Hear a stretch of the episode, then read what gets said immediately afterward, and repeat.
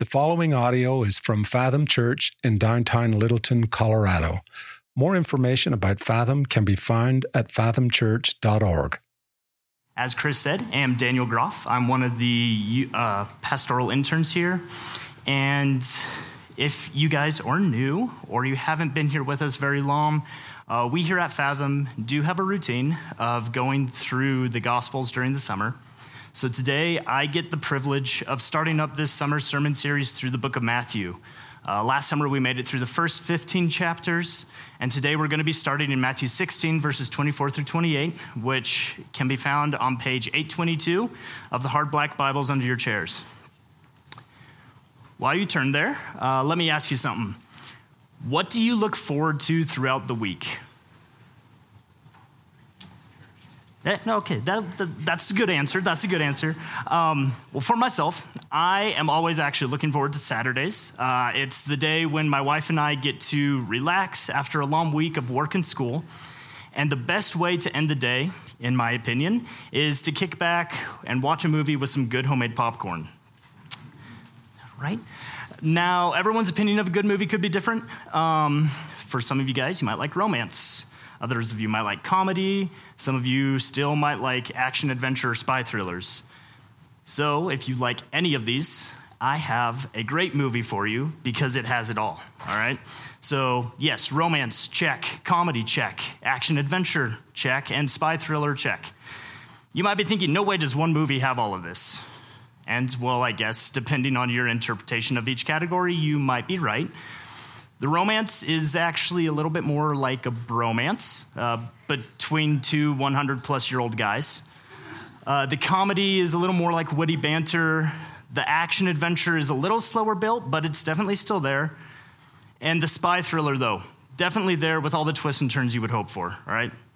So, any guesses? That's right, Captain America Winter Soldier. Great movie. Has everything, all right? Now, you might be thinking to yourselves, how does this relate to church?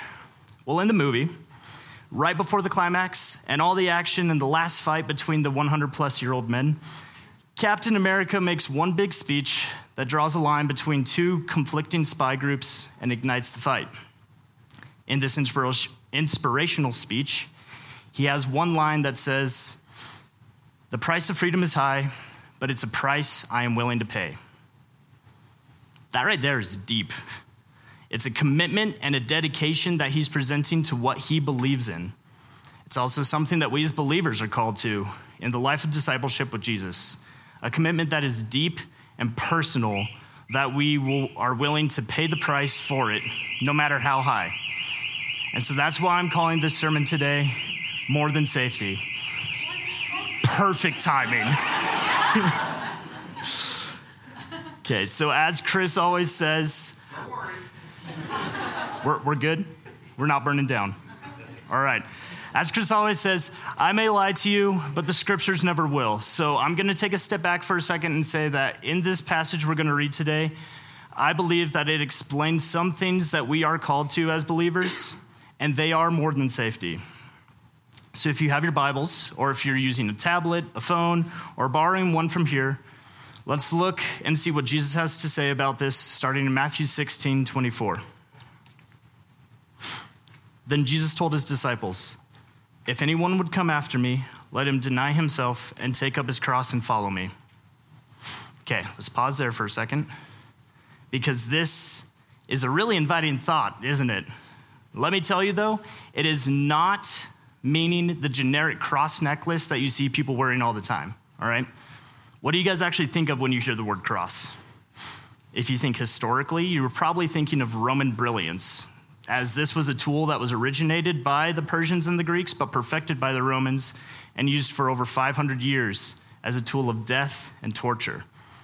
It was designed in the way that they used it to draw out the process of death, usually causing it to take place over six hours, with the longest recorded one taking four days for someone to die. It was an obje- object of shame. See, because people that were being killed were hung up naked and at eye level so that everyone could see everything happening.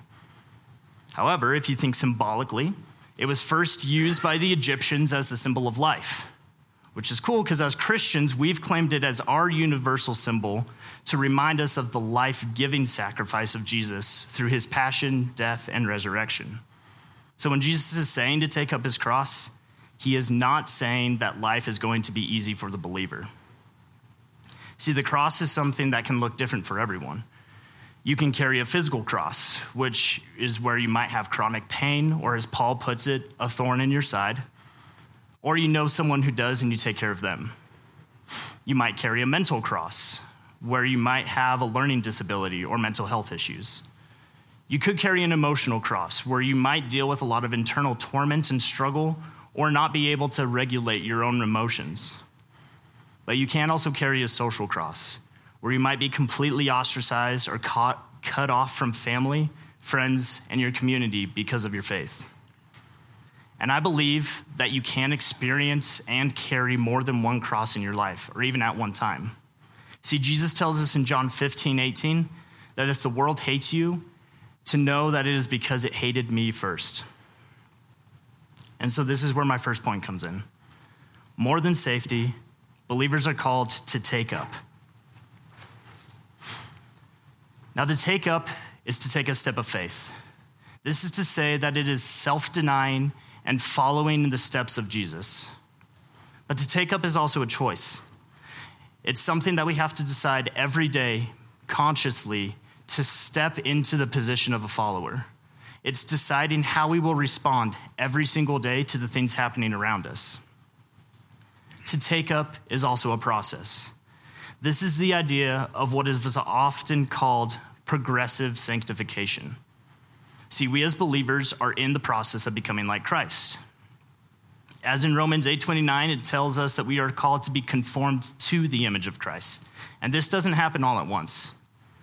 This is a lifelong journey of trying to follow in the steps of Christ. And in his book, Cost of Discipleship, Dietrich Bonhoeffer says to look at it from this perspective. Discipleship is often best understood as a journey, a direction, an orientation of one's life toward becoming like Christ. This can only be accomplished by following Christ. Bonhoeffer here is a great example of taking up his cross to follow Christ. See, he was a theologian in Germany during the strife and struggle of World War II. As a leader in the German Christian church, he had to watch as the majority of the church jumped on the bandwagon of the Nazi movement. He decided, because of this, to separate from the German church and started a new congregation called the Professing Church. He started to receive a lot of backlash for this, though, including death threats to himself and his family. Realizing that significant change needed to happen and that just separating would not cause this needed difference, Bonhoeffer went on to make another decision that would change his life and the entire course of history, as he decided to join a group plotting the assassination of Adolf Hitler. And he wasn't just someone who was supportive by word. No, he was an active participant on three different attempts. And this active defiance of Hitler ultimately led to Bonhoeffer's death in a concentration camp just two months before the Nazi regime uh, surrendered. Now, in writings that have been found of his, sent to his fiancee while in jail, Bonhoeffer refers to both of these as instances of his crosses to bear. In separating himself from the German church, he claims to have borne the cross of being an outcast. And in deciding to assist in the attempts to assassinate Hitler, he bore the cross of con- constant internal mental struggle. He debated within himself constantly if it was the right direction to go, as he knew that Hitler needed to be removed from power, but he also knew that murder was wrong. In the end, however, Bonhoeffer was more than happy to take these burdens in a pursuit of being conformed more into the image of God. Now, hear me. I know that there are people in politics that we don't agree with. I know that there are people that we don't think should be in power anymore, or that, to an extreme, we might see as evil. However, by no means am I saying that to be a follower of Christ, we are called to take up a cross of assassination attempts on these people. I can promise you that's not what we're called to. Rather, consider the idea of accepting separation and being ostracized from not, for, for not staying in line with culture and what your peers may be doing. Bonhoeffer accepted this cross, and this is expanded upon more by Jesus in the following passage. So look with me again at verses 25 through 26.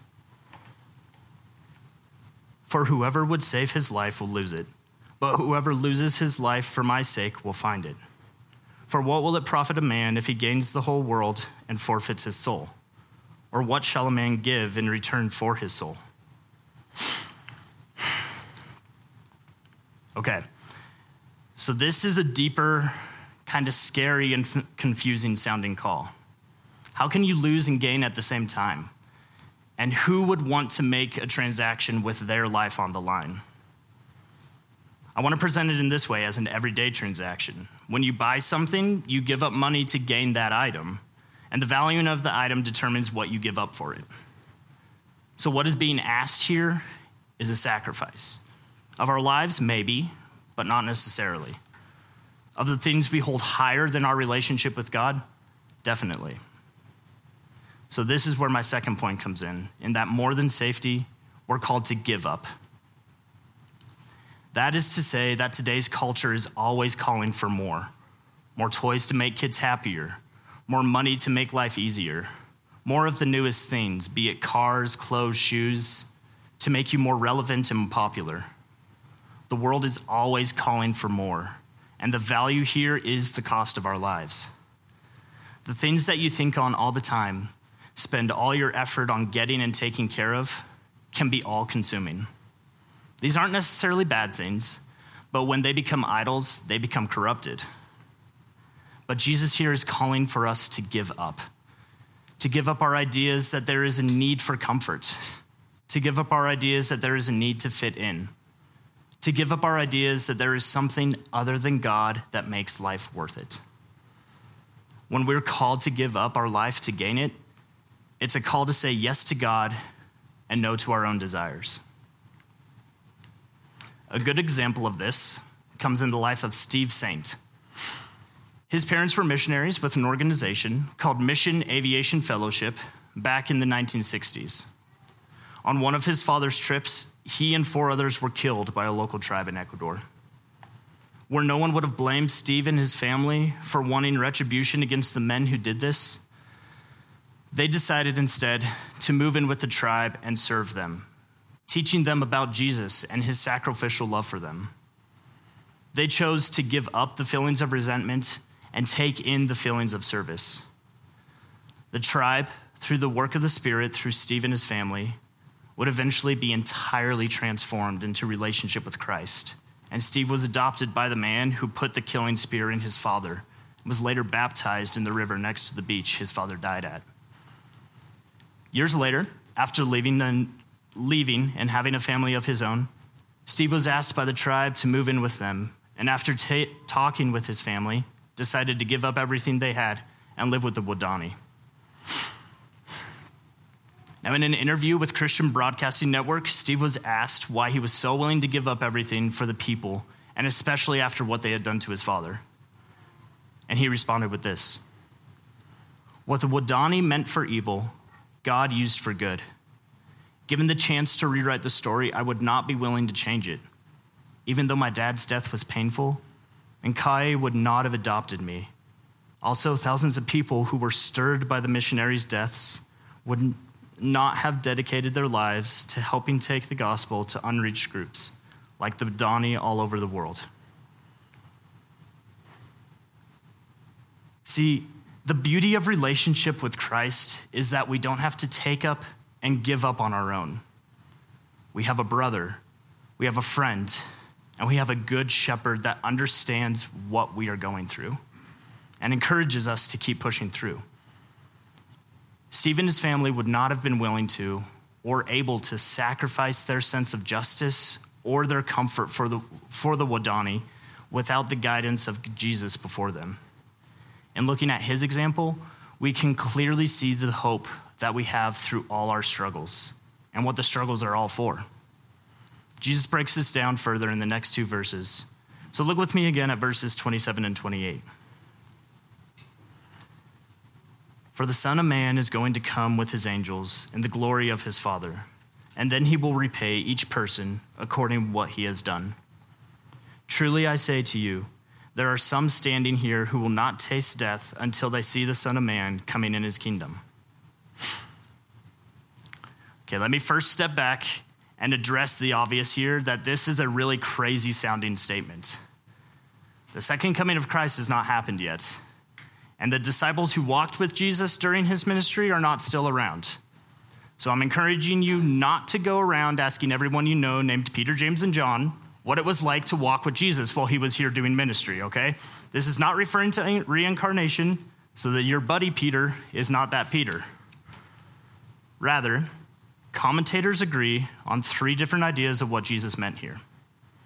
The first possibility is that Jesus was referring to his resurrection, when his physical body came back to life and was filled with more of his heavenly power. The second option is that Jesus was referring to his ascension, when his physical body rose up into the place of honor at the Father's right hand in heaven. But the third and most likely option is that Jesus here was actually referring to his transfiguration. If this is the case, then that means that it's a preface for what for the events that takes place in the next chapter of Matthew, where Jesus presents himself to three of his closest disciples in his full heavenly kingdom form. Now, we won't see him like this until we're with him in heaven, but this can be extended to us as there are very likely some of us who won't take, could be some of us who won't taste death before Jesus comes again to establish his kingdom here on earth. And at that time, Jesus says that he will reward appropriately for what people do. So here's my last point more than safety, Christians are called to receive reward. Now, if Chris were up here preaching, he would probably try to call this point level up to keep with kind of an upward theme that we've been having go here. Uh, but to me, that seemed a little bit too much like a video game, so I'm sticking with receiver board. And this itself has to do with works. But listen, works are not how we are saved. They do, however, identify where allegiance is and result in rewards. These rewards can look differently. See, taking up and giving up both identify works that have value towards the future. So the reward for that is in the future when Christ returns. It's a reward for endurance, for fighting the good fight and finishing the race, as 2 Timothy 4 refers to. But we can also have a present reward that we experience now a reward of not going about life alone. This is a reward of deeply knowing and experiencing the presence of God. What might this look like?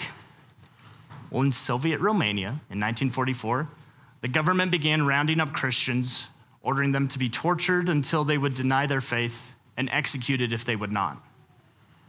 George Calciu, who was an Orthodox youth minister, began giving lessons to Romanian youth on the basics of Christianity. And because of this, he would eventually be arrested, tried, tortured, and finally condemned to death. Through all of his suffering, though, George claimed that he was experiencing the deep presence of Christ in the midst of it all.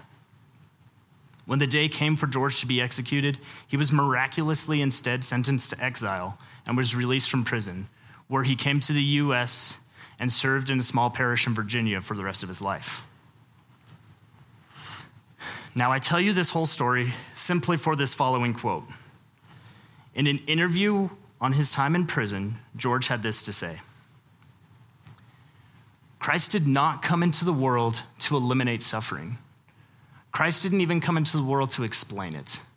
He came to fill human suffering with his presence. And that is why where suffering is great, there Christ is greatly with us. If you want to feel the presence of God, go into the hospitals. There you will see the suffering of children, the suffering of old people. The presence of God and the presence of Jesus Christ is in all their suffering. When Christ came into the world, he suffered with me and he suffered with you.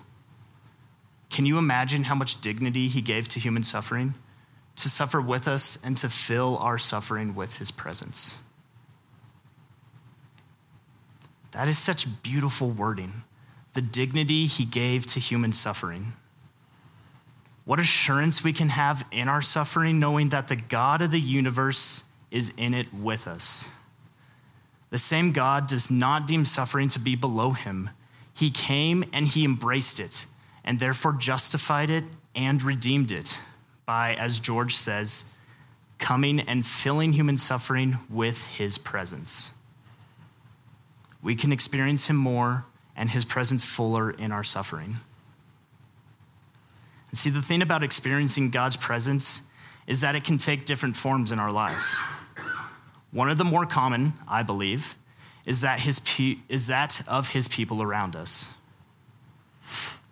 God's presence is felt in times of sorrow, pain, suffering, and isolation when his people come around each other to bring support, love, and comfort. And our family experienced this through a time of sorrow and fear recently. So I have an older sister who got married last year to an awesome guy that Em and I are very thankful to call our brother as well. We, they have a sweet relationship and are a great part of our family. And at the beginning of this year, they added to their little family by having a precious baby girl named Talitha. She is the cutest little thing and one of the most expressive babies I have ever seen. But I might be a little biased, so you guys tell me. She's pretty great. I, yeah. Um, so, yeah, so Em and I had the chance to go out to South Carolina in January when she was born and be there with our family to celebrate. Now, Talitha had had some breathing issues when she was first born, so she had to spend her first night in the NICU being observed, but was released back to the room with her parents the next day. So we all got to be around celebrating, holding her, and just enjoying the newest little member of our family. We had been there all day. When around dinner time, she started getting fussy. So my sister took her to feed her. And as we all watched, Tally stopped breathing and went limp. What had just been thought to be breathing problems turned out to be the signs of an infection that quickly shut her little system down. For the next month, she was in the NICU being monitored and pumped with antibiotics to get better. And we all spent the whole time in prayer and just being there for each other. But what really stood out was the people that came around us and reflected God to us in that time. Friends, family, even my professors at seminary, and some of you all here did everything that they could, whether it was just sitting in the hospital with us and praying, bringing food to the house for us, or giving extensions on assignments and praying from afar. And the Lord used his people to bring hope we experienced hope in our suffering and fear because the Lord's people stepped up and the Lord's presence was therefore felt. And that's what I really want to encourage us all in here is hope. The cost of discipleship is high, and we are called to more than safety in following Christ. But in it all, we're called to hope in that suffering. See, when we take up and when we give up, we receive rewards. And these rewards in the present are the rewards of being blessed with the presence of God, the reward of being blessed with the church and the community that it brings, and especially the hope that we have in our suffering because of these two blessings. This is a hope that stems from the fact that we know in the end we have a Lord that is present, and He is the one that will win the day. And that is what I pray for you all is hope. So join me in prayer. Heavenly Father, we thank you so much for your presence. We thank you that through our following of you, we don't do it alone, and that you walk with us every step of the way. Thank you for your example of coming to earth and just being the good brother and the good shepherd that we needed to know how to live a life after you. Lord, we pray for the hope and we pray for the endurance to, and the encouragement for each other and through your love to live every day living for you. All this we pray in your name, Lord. Amen.